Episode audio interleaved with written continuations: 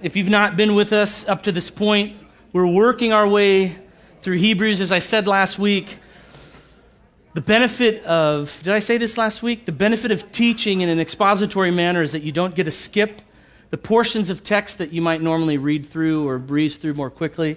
I might have said that last week, but regardless, what we're doing as we teach through the Bible, oftentimes not so much thematically as much as we do um, portion of text, chapter by chapter, verse by verse, what we do is we're building a robust biblical theology.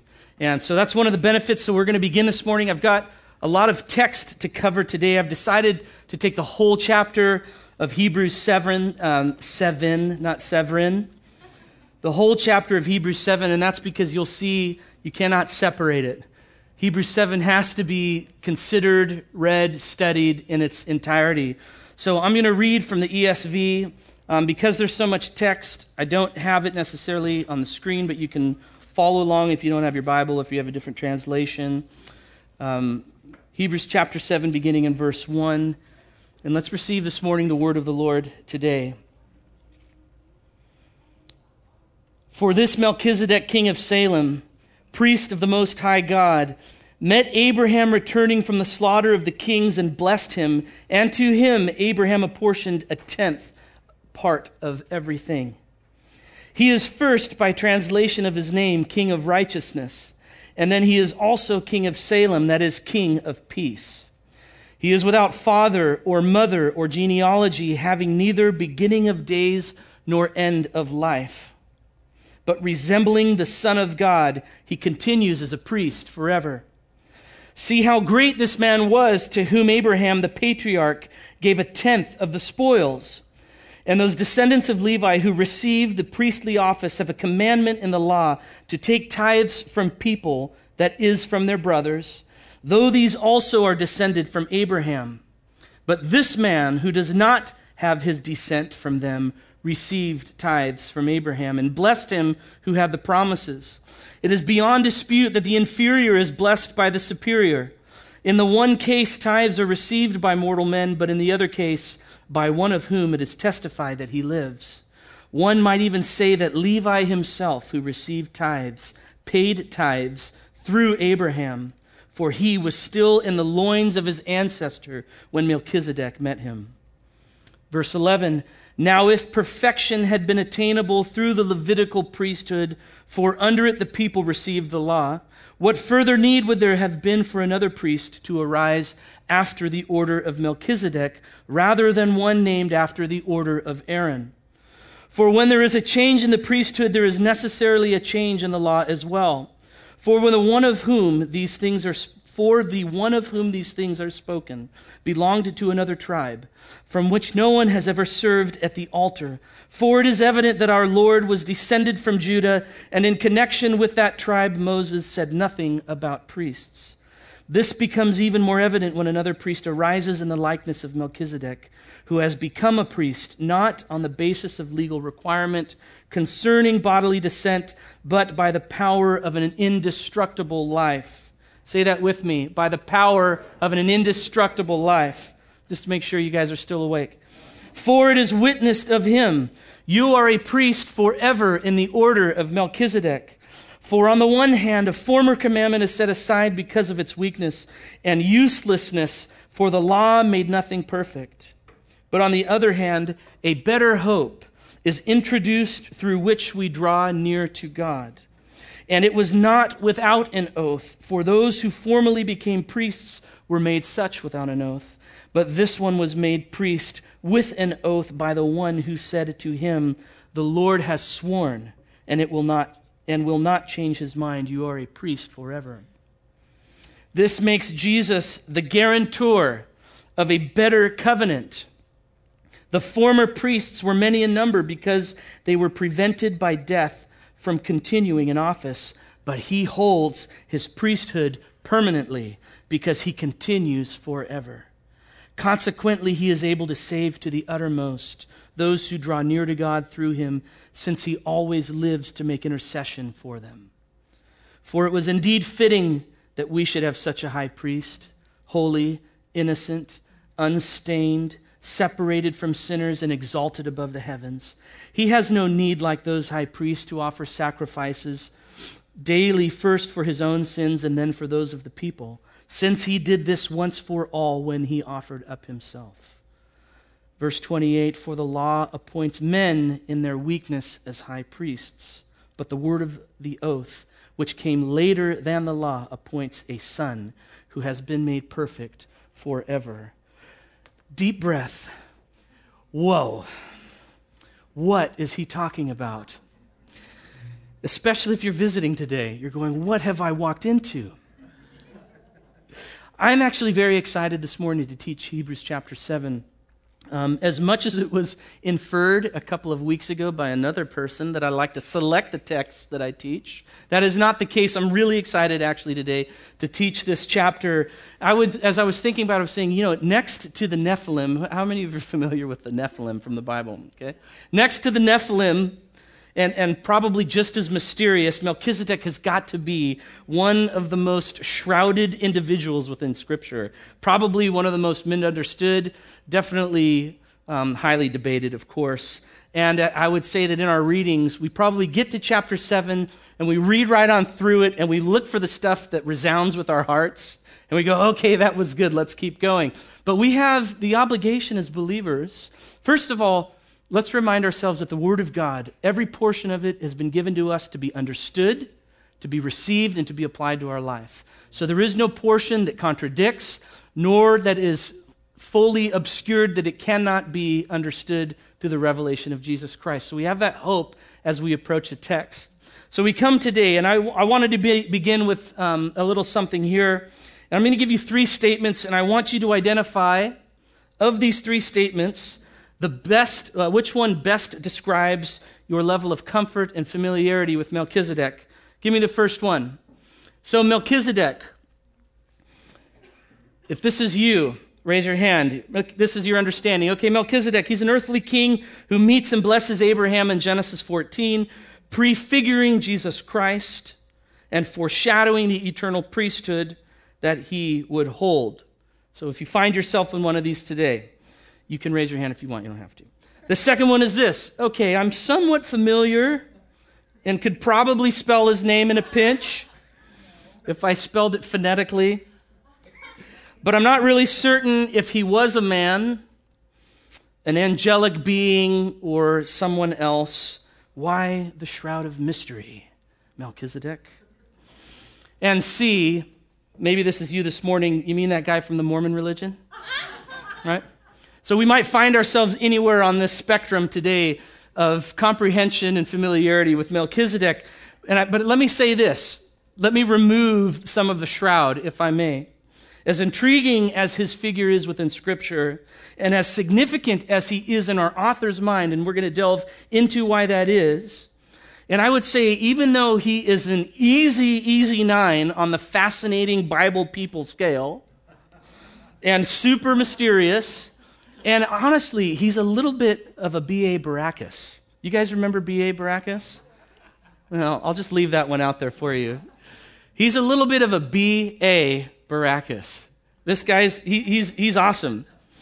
Um, be, but regardless of all of that, regardless uh, of, of all of those things, Melchizedek, listen, the person of Melchizedek, in terms of his um, prefiguring, that is the aim of the author of Hebrews. It is not to just present this man, and some of the controversy has come because it's like, well, is this a theophany? Is this an appearance of Christ? Is this an angelic being, or is this just a man? There's mystery around and, and disagreement around who he is theologically throughout church history. But I want to say this to you this morning. As important as he seemingly is in the writer of Hebrews' mind, the aim of Hebrews in this particular chapter is not to present him as the ultimate goal. It, it's to present him as a type of something. And let me just draw your attention thus far to where we've been. Like the angels in chapter 1, like Moses, like Joshua, like David in Hebrews chapter 3, like Aaron in Hebrews chapter 5. Melchizedek here in chapter 7 is just another man in a long list of men who is a means to an end, whose representation within redemptive history is essential to understand, I would say, which is why I'm going to take the time this morning to just unpack what I believe the Bible teaches us about his person. But we can easily place, I would say, the importance of men like David, like Moses, like Aaron, as to their foreshadowing of the new covenant. But I think with Melchizedek, we have to just dig a little bit deeper. But I want to begin by saying he is a man, and he is a man like the others that Hebrews has presented thus far, whose in, intent is to point us towards something greater. Okay? And it's this something greater through all of these examples of these men that we have to always keep in view. Who is it thus far? Here's a, here's a quick question of review. This is an easy one. It's called a softball pitch. Thus far, who have all of these individuals that I've just listed, who have they all pointed to? Let's hear it. Jesus, Jesus the Christ, Son of God. Any of those answers would be acceptable. So I think it's important, though, to remind us as we go along that the goal of Hebrews is a presentation of Jesus Christ as creator and as sustainer of a better, more perfect system of salvation. That is the point of Hebrews. All the while and all through the remainder of this book, we're going to find that he is intent on showing to us the juxtaposition between the old covenant and the new covenant the law, as introduced by Moses, the covenant that God entered into with Abraham that we looked at in chapter 6 in the last couple of weeks, and the new covenant ushered in by Jesus the Christ. How much better, how much superior, and might I say, how perfect the new covenant is. That is the object. That is the aim and the goal of the writer of Hebrews. And so Melchizedek just finds himself under and as a means of taking us to that ultimate goal. Therefore, the purpose of this letter is to call all the followers of Jesus Christ, whether they, they were the original hearers or us today, listen, to guard ourselves from returning to the ways of the old covenant. That is why the author is showing to us the perfection, the beauty, the significance of the new against the old so that we would not return to Egypt, as I said weeks ago, so that we would not fall back into the ways or the, the figurative ceremonial washings that the Old Covenant presented, the, the ceremonies, the, um, the, all the things that the priests gave themselves and the people gave themselves to because of their sin. Those have been dealt with through Jesus Christ. And now, as I'll say here in a few minutes, we are a recipient of a new and different and better covenant. And so, therefore, we must resist the urge to fall back into righteousness by works, into purification through good acts and through righteous acts. Because what we are to be encouraged with today, as those of us who live on this side of the cross, as those of us who now walk as new creation beings in the life of the new covenant, is to the recipients by the Spirit of God of the law of grace upon our life.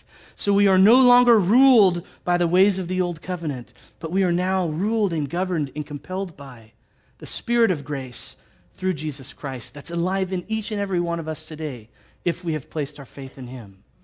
Isn't that fantastic? Why is that fantastic? Because grace is the impetus for everything in the life of the believer. It's not only the motivation, as in salvation, our receiving of grace, but it's also our ability. It, grace is the divine ability to live obediently unto God. And we're going to get more into that. And now I'm just kind of riffing here at the moment. It's what you call theological riffing, right from the hip. So, what I want to do this morning is I actually want to take a moment because I think it's important within um, this chapter to actually just unpack what is Hebrews tell us about Melchizedek. Let's try to understand him now as this man.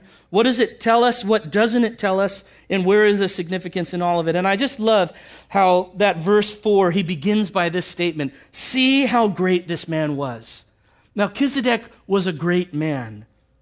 And here's why it's widely considered that he quite possibly be a descendant of Noah what we see about him is that he is a man, he's a righteous king, he's a king of peace, and seemingly he has lived humbly and righteously and faithfully before God in a world and an age of godlessness. Here is this man, apart from what God is doing with Abraham and apart from the covenant seemingly that God has made with Abraham, here is this king who is just faithfully living righteously in a godless age.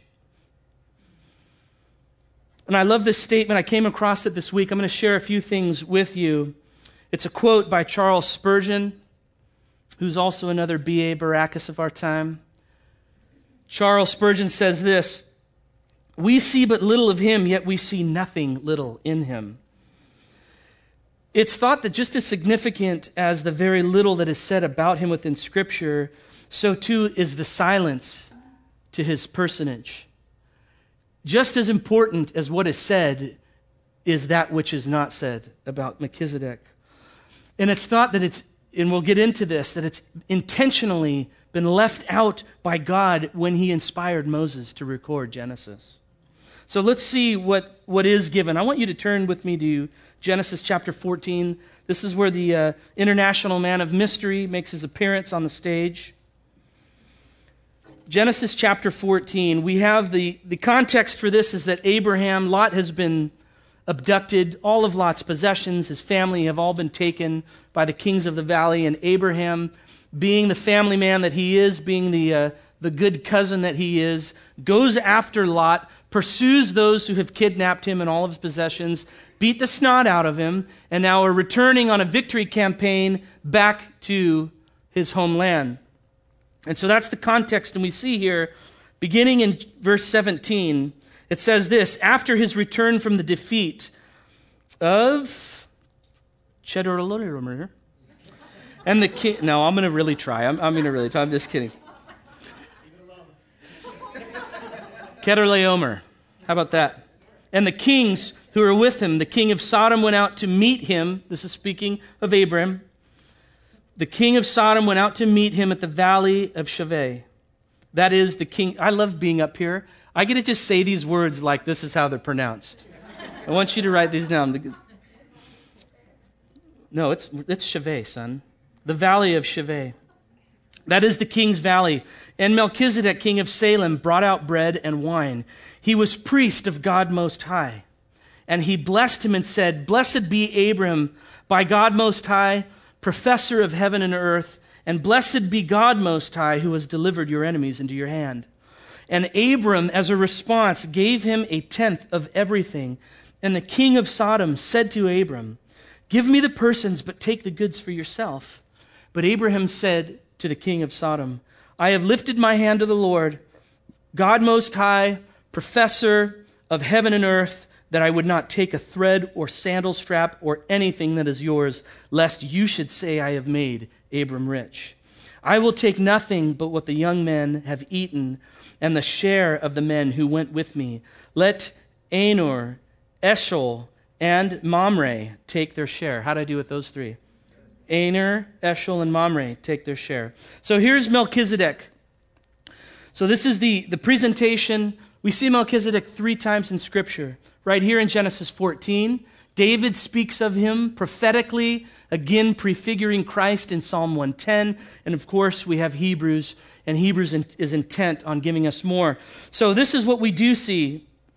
The first thing that we see is that he is identified in Hebrews 7, verse 1, as both a king of righteousness and also a king of peace. He is a king of righteousness and he is a king of peace. Think about this, the significance of that for a moment. Historically, both of those offices were kept separate so that not one man would have the ability to dominate the public life of Israel. That was how God had designed it to keep those powers, much like the branches of government within the U.S. Constitution was meant for a separation of power, so too did God keep the office of king and priest separate from each other. But here we see Melchizedek, who not only occupies both, but Scripture tells us that he did so honorably and faithfully and humbly before God. He is worthy of the honor in both of these places. Second, we see that he comes out, meets, and blesses Abraham in a very public fashion. The king of Sodom has come out also to greet Abraham, but with obviously a little less blessing, a little bit more natural. Why don't you just keep the spoils and give me my servants or my people back? But what we see here as Melchizedek comes out in recognition of the significance of Abraham and God's place of Abraham within redemptive story and redemptive history, he acknowledges Abraham publicly. He blesses him publicly. And I love the picture, which Hebrews actually leaves out, of bringing bread and wine. Third, we see that he is a king whose name in Hebrew means king of righteousness. He's an earthly man, he's an earthly king, and it says that he is king of peace, king of Salem, is what we're told. Salem is commonly thought of as being what is now Jerusalem, because Jerusalem in Hebrew means city of Salem. And the derivative of Salem in Hebrew is shalom, which we know is absolute, divine, and utter peace. And so it's thought that here's a king, he's king of Jerusalem, and he comes out and he meets with Abram.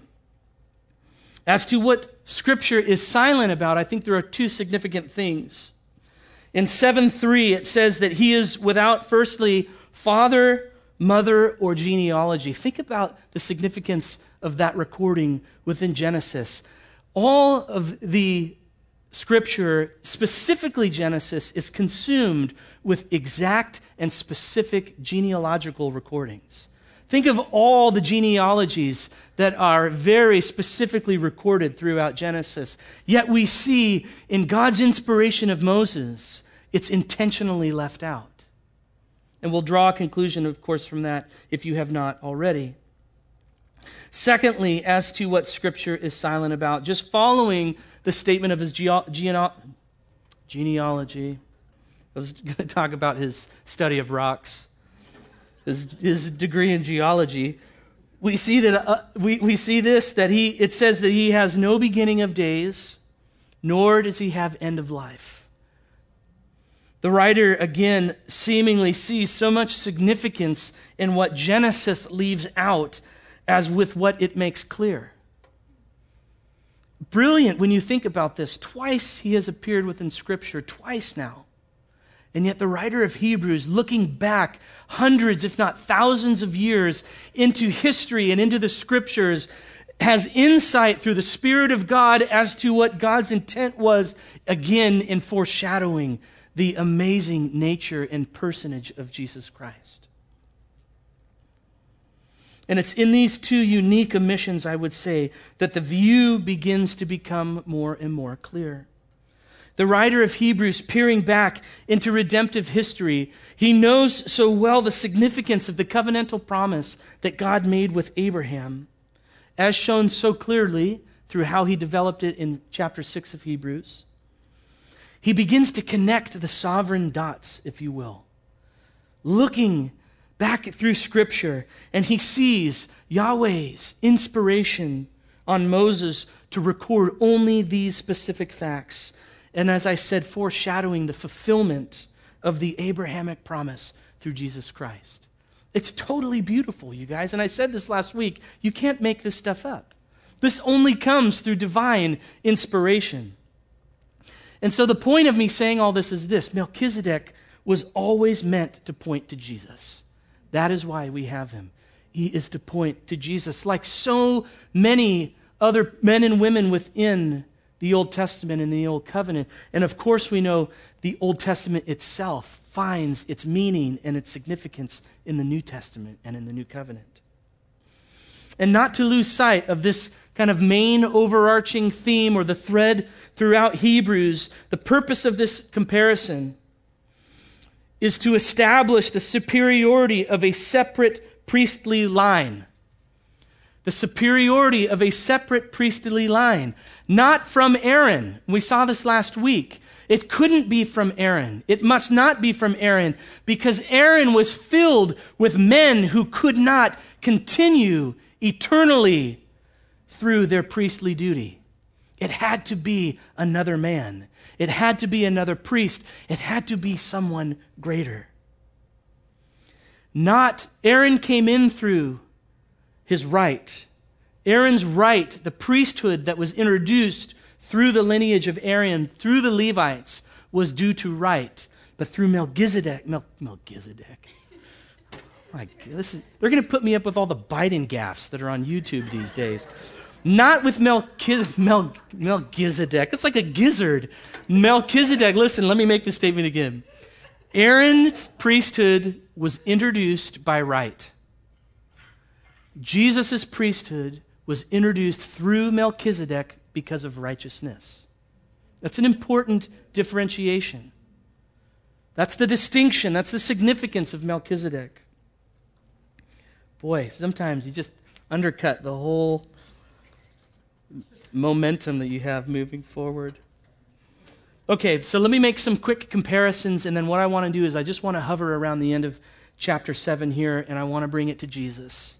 And I want to apply it to our hearts through the lens of Jesus. So if you've not already done this, which I'm sure you probably are beginning to connect the dots yourselves, I want to just quickly draw some attention to some of these connections between Melchizedek and Jesus. Again, Melchizedek prefiguring. You know what that means, right? He's pointing to, he's foreshadowing something, and it's not just something else, it's something better.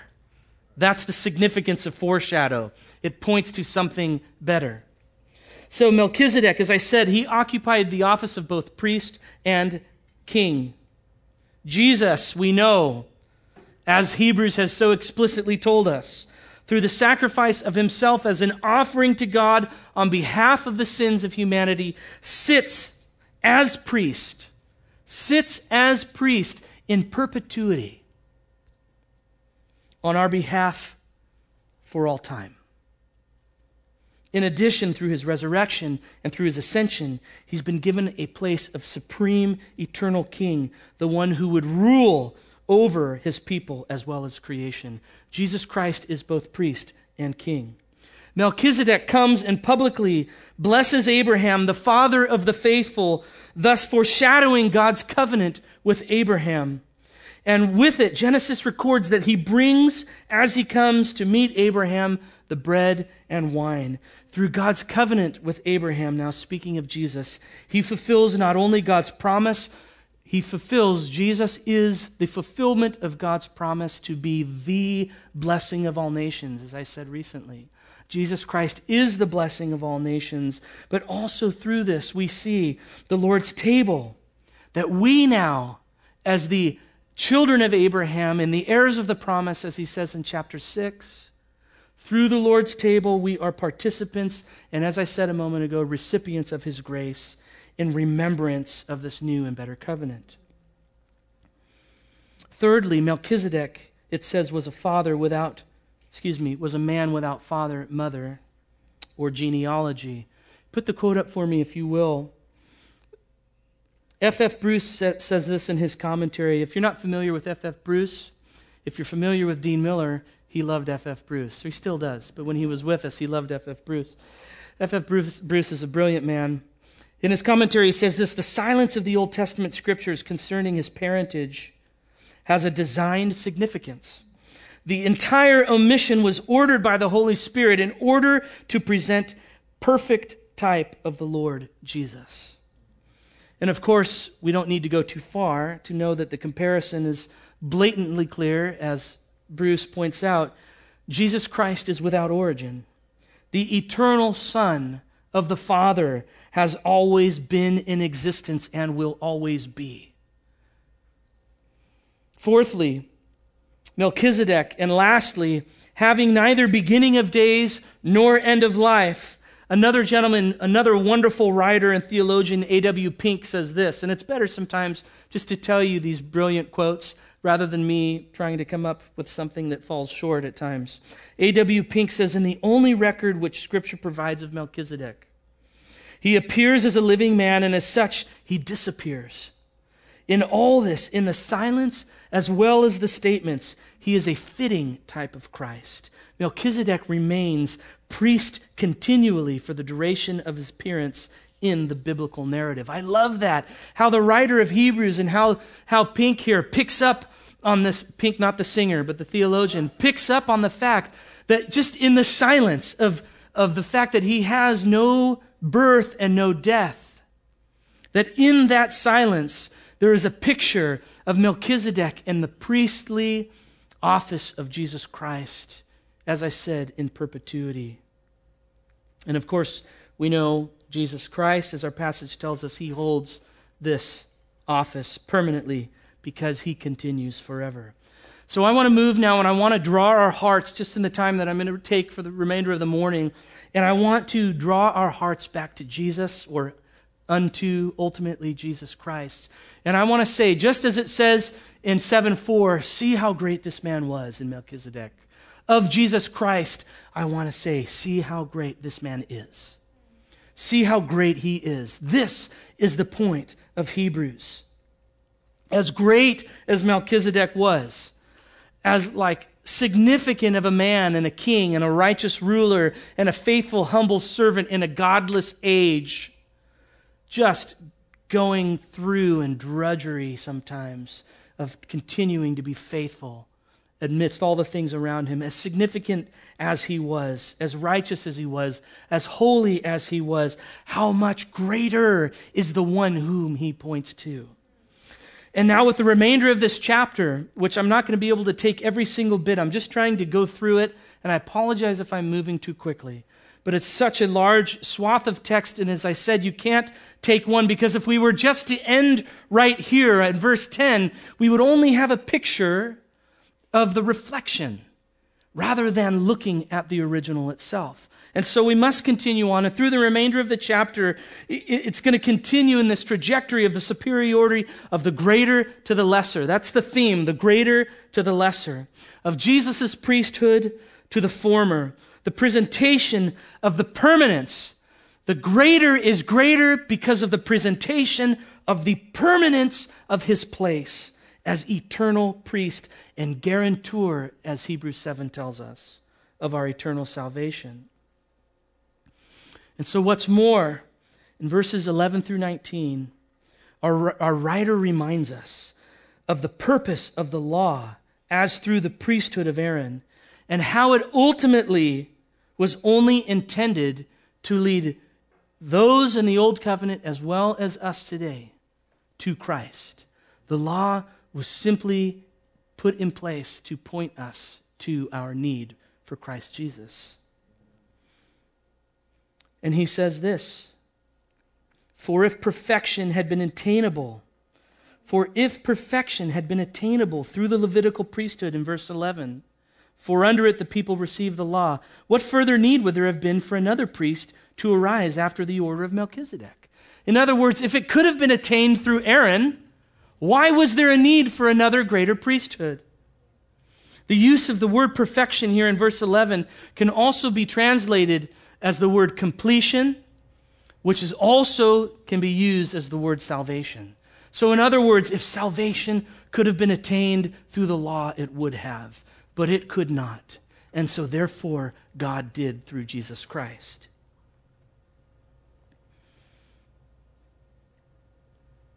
This is Paul's argument in Galatians chapter 2 and in chapter 3, he makes these two statements in each chapter. First, he says, If righteousness were through the law, then Christ died for no purpose. Whoa.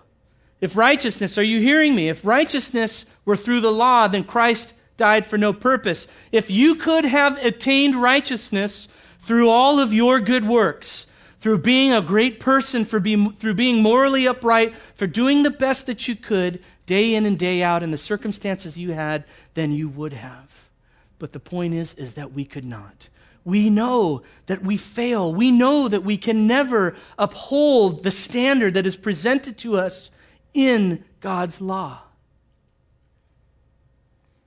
And in chapter 3, he says, Paul says this in Galatians For if a law had been given that could give life, then righteousness would indeed be by that law. But as I said, it couldn't. Why? Because as Romans 8 tells us, it was powerless because it was weakened by the flesh. The law was powerless because it was weakened by the flesh. Our flesh is weak. Our flesh is incapable of keeping the standard that the law requires. But thank God, he didn't stop with Melchizedek, but he gave us Jesus Christ. Therefore,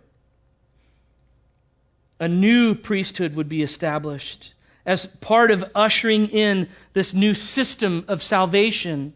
A new priesthood is established, not one that is filled with imperfect men like the Aaronic priesthood, like the Levitical priesthood.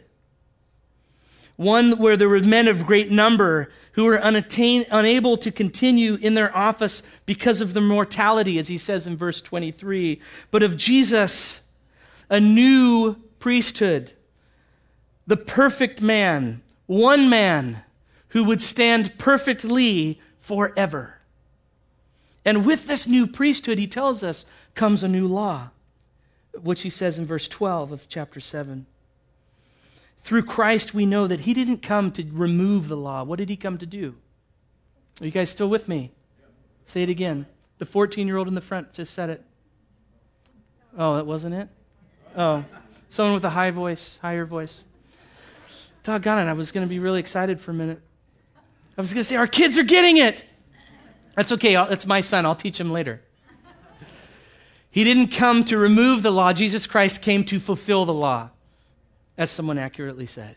He came to fulfill the law. And by doing so, he doesn't do away with it, but it's continually being met through the righteousness and the perfection of Jesus Christ. And by faith, we have union with Jesus Christ. And therefore, we attain that moral perfection, if you will, through the identification of Jesus. That law is fulfilled on our behalf.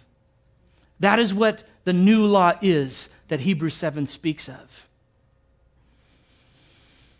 And in bringing in and doing so, of ushering in this new law within the new priesthood as part of the new covenant, we now are recipients not of the law of death and works, but we are recipients of the law of life by the Spirit of God, the law of grace. Take a hold of that just for a moment. Let that sink in, you guys. What I'm doing, I'm not necessarily teaching you something that you don't already know, but I'm hoping to just weave together the beauty of the gospel message and so ignite it within our hearts to not only let it be something that we take so much pleasure and delight in, but that we cannot help but yet speak of and give it away because of how beauty, beautiful and utterly profound it actually is. So let that just sink in for a moment we have the Levites, the old priesthood, fulfilled by men, man after man after man after man, unable, who had to just, they would die and then the next would come, and they would die and the next would come. And that law only maintained relationship, allowed people to maintain relationship with God. And it wasn't eternally. But now Jesus in this picture of Melchizedek and who he was, God shows us this picture of the eternal priesthood, one that Jesus occupies, one that is a dispenser of grace, one which will never end, one that we cannot lose. And I'm going to get to that here just as I end. And I want to just say it culminates in these two verses that I want to look at together. Look back at your Bibles. Chapter 7, verse 24. This is the culmination of what I want to say this morning.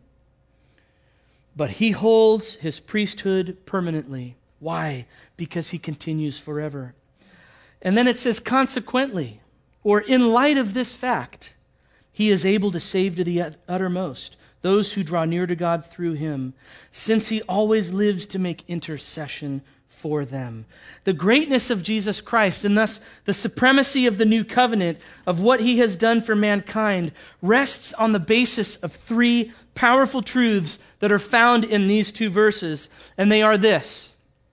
The first is that he continues forever. Jesus Christ continues forever. Number two, he saves to the uttermost. And number three, he always lives to make intercession. He continues forever. He saves to the other, uttermost, and he lives to always make intercession. Let me just quickly unpack these three. As to the first, verse six, in verse 16, the writer of Hebrews says that Jesus has now become priest not on the basis of a legal requirement, he says, but by the power of an indestructible life. In other words, Jesus continues forever as the great high priest because he was raised to life in power, he ascended in power, and he remains in a seat of power at God's right hand. Everything that Jesus did was by the power of God. By the power of an indestructible life. The life that he lived could not be compromised the life that he exists in, in his glorified, supreme, exalted state, cannot be removed. It's in a place of power. This is how he continues forever. Therefore, as followers of Jesus Christ, this is how we apply it. We never have to wonder whether we will be accepted by God as we approach him. We never have to wonder whether the righteousness that was imputed or given to us by faith in Him will continue on or remain for us day in, day out, week in, week out, year in, year out. We never have to wonder if God's grace will continue because He remains forever. We never have to wonder whether the grace of God, administered now through the law of the Spirit, will not only continue, but it will be fully sufficient for our lives. You guys know what I mean by that? Sufficient, able to fulfill all area of need, able to fulfill all area of weakness for our life. The grace of God exists for that for us today. And because he continues forever, we will never have to question whether we will ever break union with him. Because after all, it was he who gave himself willingly for us. Not that we went to him and requested that he would give himself. Not that, not that he looked at us and saw the good works that we might do on his behalf or in his name, and so he gave himself. He looked at us strictly because he loved us in our state of sinfulness, and he gave himself for us. And as we often say, so therefore it is apart from anything that we could do to keep or maintain his salvation. His salvation, his grace, it remains for us, again, in perpetuity of all time. For he holds his priesthood permanently, Hebrews says. As to the second, that he saves to the uttermost, it's predicated and it's built upon the first. It, it, it has its significance because what I just said. Because Jesus continues forever as our permanent priest, he is therefore able and most certain to save to the uttermost. He is most able and certain to save to the uttermost. Say that with me. He is able and most certain to save to the uttermost. So, what is the implication behind this? There's a forcefulness in the mind of Hebrew of the Hebrew writer. There's movement in it behind this word uttermost. In it a salvation that is both complete, as in for all time, as well as complete, as in without exception. That word uttermost can also be translated as complete. So, in the mind of Hebrews, he's saying it's not only that it is complete throughout the duration of your life and in through eternity, but it's also complete as in it reaches every extent of our life. God's salvation reaches every nook and every cranny. He has redeemed and saved us to the fullest extent that redemption could be applied to one thing. He has saved you now and forevermore. And just as, as that, Jesus has also saved you to the fullest extent possible. There's no portion of you that has not been seen and redeemed by God through Jesus Christ. No matter how low you think of certain aspects of yourself or how great you think yourself to be, there is nothing that has not been seen and redeemed by God. There's nothing in your life that is outside the reach of his saving power. And can I say, there is nothing that will be outside the reach of his saving power. There is nothing that he's not already accounted for through the redemption of Jesus Christ. The effectiveness of his sacrifice, the effectiveness of the blood of Christ, which we remembered through the bread and through the cup this morning, the effectiveness of that was total and without a degree of want. Thank God. And so, with his eternal priesthood, there will never be a moment that his sacrifice is not also fully sufficient. It will never run out and it will never cease to be. Which lands us fully and squarely on the final and third point that he always lives to make intercession. That by this very basis of both his indestructible life and his continuance, and also his utter and total and complete and effective saving, Christ stands perfectly. Think of what that means. Perfectly. We spoke of this a couple weeks ago in our midweek class that we're doing on the attributes of God. Our understanding of the word perfection is marred because we are finite, because we are imperfect by nature. And so we have to wrestle with what that even means. And sometimes when I say Jesus Christ is the perfect sacrifice, we go, yeah, but what about this thing that I did back in 1972? No, no, no, no. It's perfect, it's complete for all time and to the fullest extent.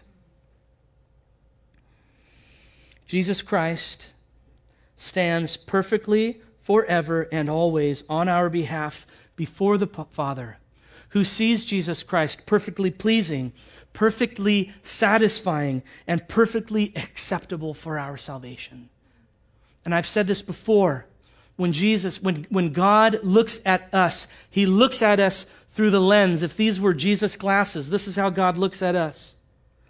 He looks at us through his son Jesus, through the sacrifice of Jesus Christ, through the righteousness of Christ, which is why Paul will tell us, You are the righteousness of God. Our lives are hidden with Christ Jesus.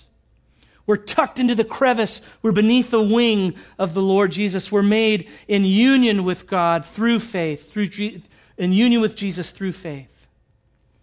And so when he sees us, he sees us as the righteousness of God. He sees us as acceptable, He sees us as pleasing. And so, what then is the benefit of that? It's that we have such a great inheritance through Jesus Christ. It's that we, as I said, we come to Him. We know that we're accepted. We know that we're saved. We know that we're wanted. We know that we're free. This God who lives outside of time always and continually and eternally stands as our mediator between a perfectly just righteous and holy God and a sin natured and imperfect man, Matthew Daniel Martinez. Jesus stands on my behalf eternally. Jesus stands on your behalf eternally. Do not ever wonder, do not question. And it continues, listen to this, and I'm almost done, I promise. Listen to this. It continues for eternity. It doesn't just end when you die. Jesus Christ will stand before the Father for eternity. As we live in eternity, which has what? No ending. Can you picture that? As you live fully redeemed, this perfect sacrifice, so too stands before God throughout all of eternity. What's the significance? Again, it will never change. Nothing will ever change.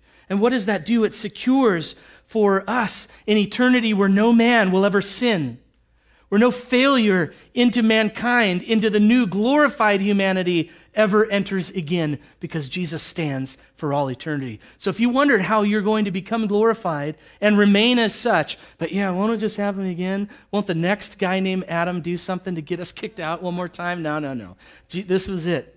He did this to show himself fully glorified to mankind that we would worship and he would bring others into relationship with Him. And so now, what is the result of this? I want to just give you these. Because of this, He continues forever, He saves to the uttermost, and He lives always to make intercession for us. These statements that I say are following are true. I am forever redeemed, perfectly. I am forever saved, perfectly. I am forever accepted, perfectly.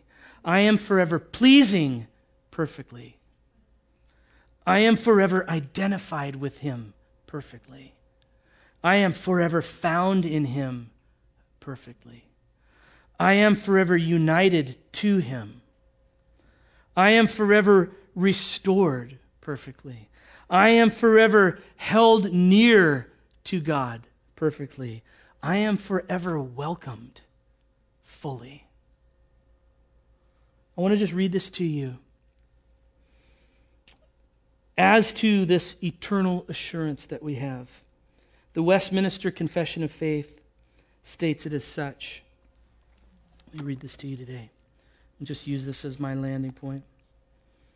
This certainty, this certainty that I've just spoke of, brothers and sisters, is not a bare, conjectural, and probable persuasion grounded upon a fallible hope, but an infallible assurance of faith founded upon the divine truth of the promises of salvation, the inward evidence of those graces unto which these promises are made, the testimony of the Spirit of adoption, witnessing with our spirits that we are the children of God, which Spirit is the earnest of our inheritance, whereby we are sealed to the day of redemption. And may I just add, not as a revisionist, but may I just add to that, and for all eternity until the day of redemption, until and through all of eternity. Our salvation is assuredly present, brothers and sisters. Would you stand with me as we just ask the grace of the Lord Jesus Christ to go before? I, I, that, that was long, I understand. I said a lot as well, and I hope I did justice to Hebrews chapter 7. There was a lot to cover.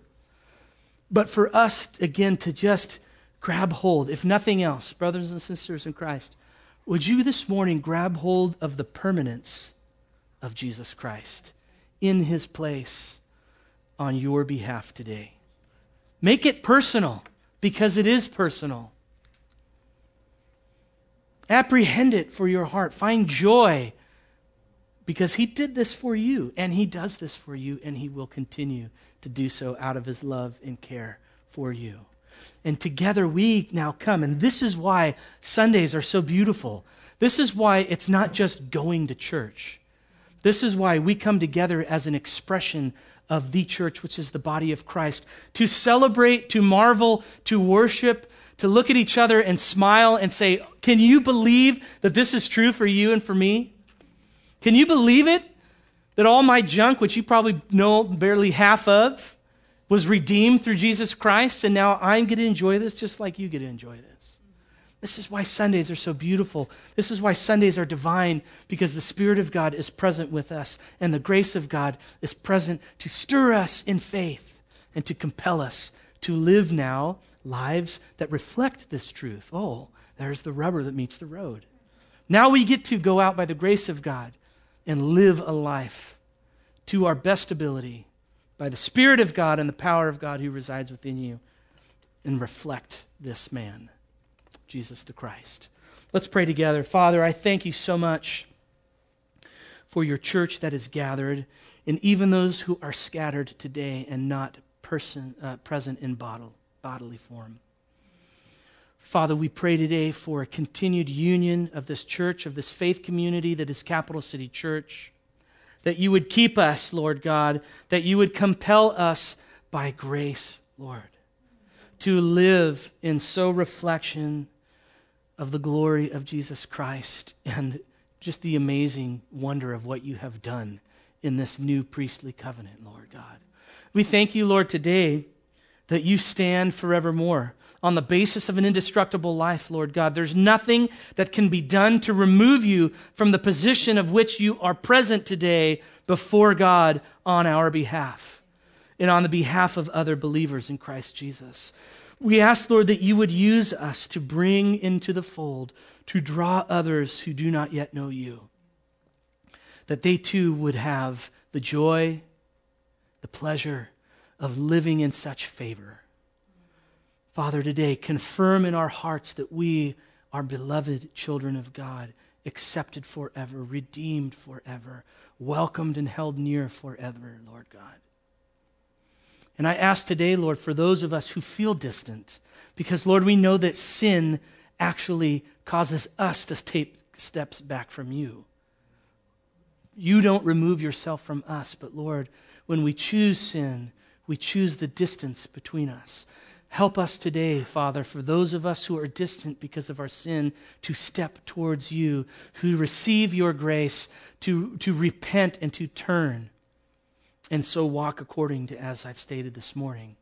And Lord, I finally ask that you would assure us of these things, that there would be no question in our minds or in our hearts, Lord God, that we would know that I am redeemed and that I will forever be redeemed. That nothing, as the, as the hymn says, can pluck me from the hand of Jesus Christ. No power of hell, no scheme of man, Lord God. We are eternally yours we find ourselves united with Christ through faith, and I thank you, Lord.